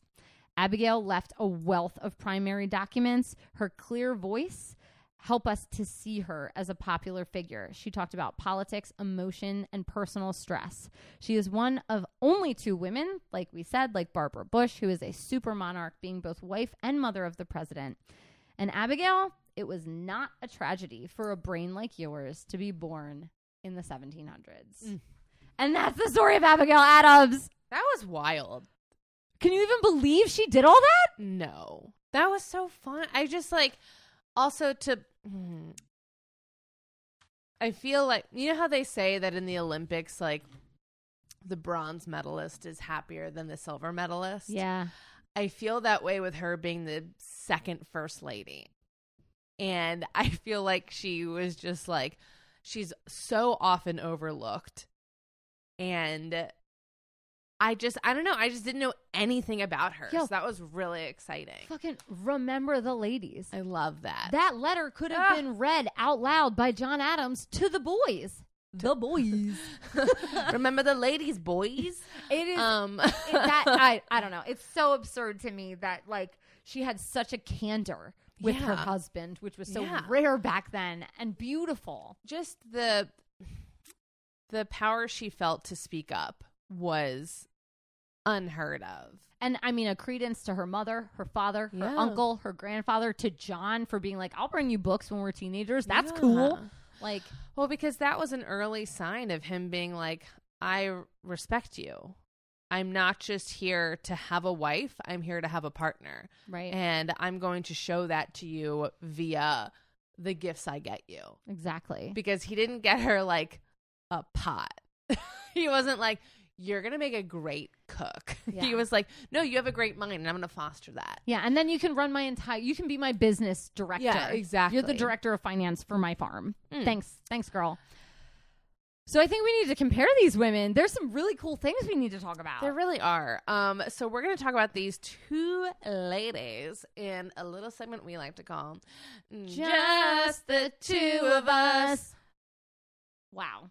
Okay. I mean, they both in their stories left kids to cross the ocean. Like I, it was Olive's parents, but then Yeah. Abigail and John did that to their kids. It was like there's a greater purpose here, um, and we need to find it. No, absolutely. And it's kind of I feel like some people might see it as like an abandoning of a generation, but they're like, no, we're investing in the next generation. Like we are making this huge leap, this The huge children journey. are our future. We've been doing some great singing tonight. We have been. um, and I think that it's more of a like a investment. like the thing about them is they were both but they were both investing in the future. And i think that that is the very cool part of it is they're like i'm gonna leave you for a little bit but don't worry it'll be worth it. Like not afraid to take that chance because sometimes like parents might be a little too cautious. And like unfortunately they were both in times where like her parents probably did make all his parents probably did make the right decisions. Like let's see the vibe and then we'll come for you Let's head first. yeah let's head first i mean the vibe still wasn't great there was a Mhm. ton of racism but they were like no but we got jobs we'll make it work like Yeah. we are going to make this dream that we have work for our children I'm really interested to hear what you think about the comparison between like citizen versus colony because they both Mm-hmm. dealt with that and the alien and sedition acts like being treated differently because you're from a foreign country I know. I was just thinking that. Whereas, like, you have kind of the antithesis of who was kind of driving what was happening to Olive in Abigail with all these unfounded fears. Right. You know what I'm saying? Which is an unfortunate part of Abigail's story because I felt like she was on such a roll. And then this thing happened. Um, but you also have to take in, like, it's just, it's the weird be- layers are so strange of like yeah but like you like abigail adams was the child of A people that came over. They were running. The puritans were running. So you have these people that are of the generation of what great britain did over the course of i mean hundreds of years. So you have the repercussions reverberating through predominantly the stories of women. Because then you have Abigail Adams. She was able to consider herself an American because American did thrive. Because I feel like again like we are talking about investments America was more of like an investment on the Oh, yeah. British part whereas Jamaica was a cash cow. They're Oh, like yeah. we can do sugar plantations, we can do coffee plant like cash crops we plantations, can get whatever. whatever We can we can suck that country dry and that's why the identity of like a, a colonist in you know the colonies of- in the US Mhm. or I, I don't know what the proper way to say that is you know like those people and then the people that were living in Jamaica and being colonized their experience is so vastly different because one was an investment and one was a drain. Right and one was like uh oh you're the you're the children of the white people who Yes, came who here came over. versus you are the slaves we were using for a while. Right, because that's another diff- like major major difference in their stories is one was a come upon culture. It's like, "Oh, we came upon you and colonized you and we're gonna use and we're going to use you." Um whereas Abigail Adams did benefit from this thing of like, "Well, we're coming over to start a new life." Mhm. it's like their experience as British colonies was so vastly different and it's insane that they were so far apart because it just shows how long Great Britain was fucking doing this and it's like who what how did it go on for that long and how did it turn into this like I It's even crazy because like a lot of Europe outlawed slavery before the United States. yeah. So, but that when you outlaw slavery, it doesn't outlaw racism because you can't do that. You've already inbred it into people by teaching them. Yeah. But I thought Olive and Abigail both had a moment that was like, I have something to do now. Yes. They both had this one moment where it was like, and I think Olive's was like, you know what? I don't need to be in school. I saw this person be like beat up on the street, and that's not cool. And I don't like the way I'm being treated in the Black Panthers. So, you know, what I'm going to do, I'm going to start a thing. Yeah. And I'm going to make my thing a big thing. Mm-hmm. And I think that Abigail Adams had that same moment. She's at home running the farm, and she wakes up one day and she's just like, wait, I've been doing this by myself for over a year. I'm a fucking hero. Like I'm a hero of women. I like and and not only me, but this is what all women do. So maybe if I ask my husband to bring this up, other people will get it. Yeah. But the problem is he was talking to a room full of Virginians who had slaves running their farms. Their wives weren't running their farms. He was the only one who got it. Well, and it's kind of like that whole um picture that people post of like you think this is an equal society and then it's, you know, like some people picking an apple tree and then, you know, it's like one person has a ladder and the other person's just on the ground and like the apples are there, just pick them. And it's like, yeah, but you gave that person a fucking ladder, you Yeah. know? And it's like that's not that's not equal. Right. and that's the whole fucking thing here. I totally lost my train of thought. But you know what I'm saying? It's like they're thinking it's equal, but it's actually just totally not. Yeah, and I I even love the idea of like refugees versus like quartering Yeah. like soldiers. Um I, I thought it was cool that it was like, you know, in in Britain, they were like, no, we don't want to like hold these refugees. Like we don't want to help them, we don't want to save them, we don't Yeah. want them like in our houses. We don't want the and they aren't even quote unquote refugees. They just immigrated there because they were asked to come there and Yeah. now they have to squat. Yeah. And with Abigail Adams, she's just like these British people are forcing themselves into our houses because they have nowhere to sleep, and then it ends up in our Constitution. It's in the Bill of Rights that you can't, as a soldier, force your way into a person's house. yeah. And uh, it's like, I thought that parallel was very weird because it was, again, the same story from a different angle. Yeah. Well, and I wrote down it's like problems in the past manifesting in the present because we haven't solved the root problem, which is racism and fear mongering of like the people in charge. Right. And that's the root problem. The like the the I feel like the root problems in society are like fear and greed.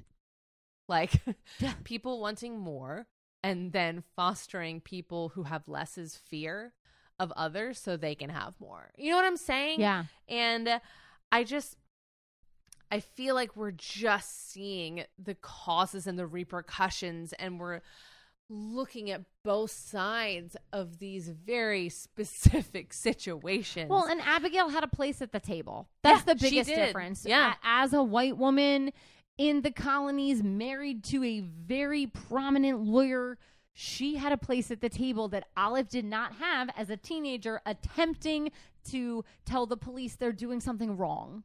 No, absolutely. And I feel like one of the quotes that you said, like one of her family members made about Abigail, fits both of them so well. When mm-hmm. he was like, You will either be a very good woman or a very bad woman. And I think that you could read both of them as good or bad, depending on what you see. You know, if you're like, no, squatters are terrible. Like, if you're poor, it's your fucking fault. So, like, you don't deserve housing. And then you see Olive as a terrible criminal. And, like, you could see Abigail as like too outspoken, you know, not knowing her place. And like that's how a lot of people saw her, unfortunately. And you could just read them so differently based on what you want to see. Well, I also thought that they both gave a wonderful story of what you can do without racism. Yeah. So Olive was like, you can house people. You can house people without racism and you can turn it into something Yeah. profitable and nice and wonderful. And Abigail Adams was saying the same thing about the White House. Yeah. You don't need this money of this farm back home. We have nothing and we're doing exactly what you did. Yeah. And on that same coin, you have Olive also being like, racism isn't just to me and my race. I'm going to bring other people into it too. And also kind of expanding, like, Right. We need to talk about what's happening to other women because both of them, I feel like their end credo was like, remember the ladies. Yeah. Because Abigail was like, remember that women are a part of this. And Olive was saying the same fucking thing. She's like, remember that women experience racism and sexism at the same time. It's all encompassing. And like, even though that woman is from India, she's experiencing some similar shit to me because she is othered. And we need to remember the ladies, remember that they experience things differently, and include them in these conversations because their input is valued. Yeah. It's I mean it's crazy and and how the situation has continually been furthered is I, I I mean the progress has been limited Yeah. because I mean it mean has been absolutely limited because the people in charge are still benefiting from this fucked up system. And if people are making money off of the system, they are not in any rush to change it. No. And I mean, we know that the president following John Adams was Thomas Jefferson, whose wife had passed, which made him our first bachelor president. But we know Sally Hemings was actually the first lady. Yeah. And it's a tragedy that Yeah. what happened to her and that she was pretty much sold into sex, sex slavery and then her daughter was sold into sex slavery. Furthermore, furthermore, furthermore. Like, Uh, yeah. it, I mean, you can just you can trace the horrible abuse of women and colored people throughout British colonies all over the world. And then you have people nowadays being like, well, do they have to be that angry? And you're like, yeah, they fucking should be. oh my God. Like, Really? Mm. well, Are you ready to toast? I'm ready to toast. Allie, who would you like to toast this evening? So I really I felt empowered. I do I felt and I feel empowered by Abigail Adams because she's a woman who held a very traditional role as wife and mother and I feel that I do that as like wife mother teacher. It's like that's your thing. You're a woman. Those are things women do. But I also am like so respectful of seeing open acknowledgement of their dialogue. It gives Mm. me great pleasure to know it existed and it does exist now. Yeah. There are men in power who are terrible, and I think that their wives are saying something about it. Yeah. I think they are. I hope so. I I hope so too. And my toast is to them. Your husband's in power. I hope that you're saying things, Yeah. or at least withholding sex. Cheers. Katie, who do you have to name? Talk about. I mean, I'm going to toast the women who are gone too soon. I feel like Olive's story came to such a screeching halt that it made me so sad because she was just like we talked last week about women fucking grinding. And I feel like that's what she was doing. She was not only, you know, like she was fighting for, you know, houseless people and people who needed a place to live and be. And she wasn't just like, well, I have a house, but I'm still on your side. She's like, no, I'm going to squat with you. Like, I am a person in this fight. She was just as much a part of the things that she was fighting for as she was an act. You know what I'm saying? Yeah. Like, I just, and I feel like she could have done so much. And she, aside from the stuff that she did, which was incredible. So, gone too soon. I just want to toast women who are gone too soon. Mm, cheers. Cheers. All right. Allie, what are you enjoying in pop culture this week? Okay. Do you know who the author Glennon Doyle is? Sounds familiar. Okay, so she's written like a lot of books, and I just think it's been a. I'm reading Untamed right now, which is her Mhm. most recent book. It's been a really interesting progression for me as like somebody who was born and raised like a Christian. So like her first book was about her great marriage, and then her next book was about how her husband cheated on her, and they came Mm. back together. And now this third book, Untamed, is her realizing she's a lesbian Whoa. and like she left her husband and like is raising her three kids and married this woman and like it is so I haven't read the other two. I just know about them and like because she was like a Christian author who like Oh. did it and like made it through and she practically ruined her career, her family, her life to like be with the woman she loves. That's incredible. And it's a really cool book. Um so Untamed by Glennon Doyle, it's worth it. It's really empowering as a straight woman, as a non-straight woman, as a mother, as a non-mother. Like it tells just different pieces of stories from throughout her life that are worth hearing. Mm, that's incredible. Yeah, it's a really cool story. All And it's on Audible if you go to There we go. her story trials trial. Dot com slash Oh no, Audible, trial. trial. audibletrial.com slash herstory and you can get a free audiobook using that code. Free. so i mean free. Get untamed for free. Get untamed for free by using audible audibletrial.com slash herstory what do you have to show. how do you what do you have to do? I'm going to promote an npr podcast called life kit. So i've only listened to like a couple episodes because you don't really have to listen to all of them you can really pick and choose and i do like that in a podcast especially one like this. So they even have like different kind of factions. So there there's one life kit stream and then they've also broken it up so they release the different episodes in different ones. So Right. i listen to a lot of like the health ones and they have a couple episodes on like this is what happens to your body when like you go on a diet when you exercise when you eat this when you eat that. And like just them like they did a whole one on weight loss and it was so fascinating because they're like you're like they kind of broke it down biologically and they're like if you're frustrated because like you are not accomplishing your like weight loss goal it's because your body doesn't want you to because when you start to lose weight your body flips out and does everything it can to make your body not do that give me chocolate yeah. And the way they kind of break it down biologically is like really fascinating. And they have it for all sorts of things. And they have some, like a thing with like, if you're having trouble sleeping, like these are methods that like the top sleep people do. And very cool they always have like they do the episode, they're not very long, and then they have a roundup at the end. So in case you like forgot what the first thing they said was, they're like, here are the five things you need to know about this episode. this, this, this, and this, and this. yeah whatever. we need that I like it's so convenient. And then they give you a bonus tip, which is where I found out that like so I've been in some cars that have not been mine and I have not known where the gas tank was. And do oh it's you like know the thing on the there side is yeah. an arrow yeah on the dashboard next to the little gas thing that says which side the gas tank is on. And it blew my mind. I couldn't believe it.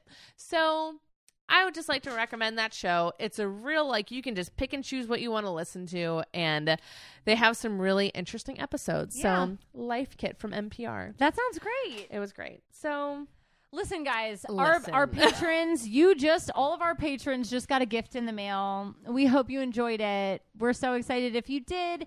If you don't want to be a patron, because we, which we understand, because that's expensive, you can also just give us a five star review and Ah. say something. Two words doesn't matter. yeah. Any words, um, would be lovely.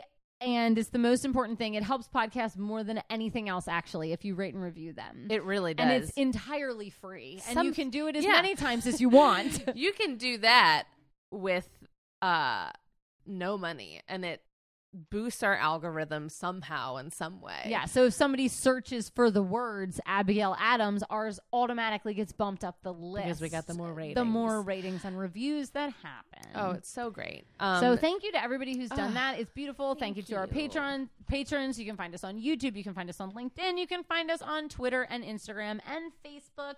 And we have a today in history every single day, so that even when we're not talking about women, there are more women's names being said in public. put into the algorithm. And uh, most of all, we want you to never forget that well-behaved women Eat plain oatmeal. they do. What a horrible thing. Um and they rarely make history. Bye bye. Goodbye.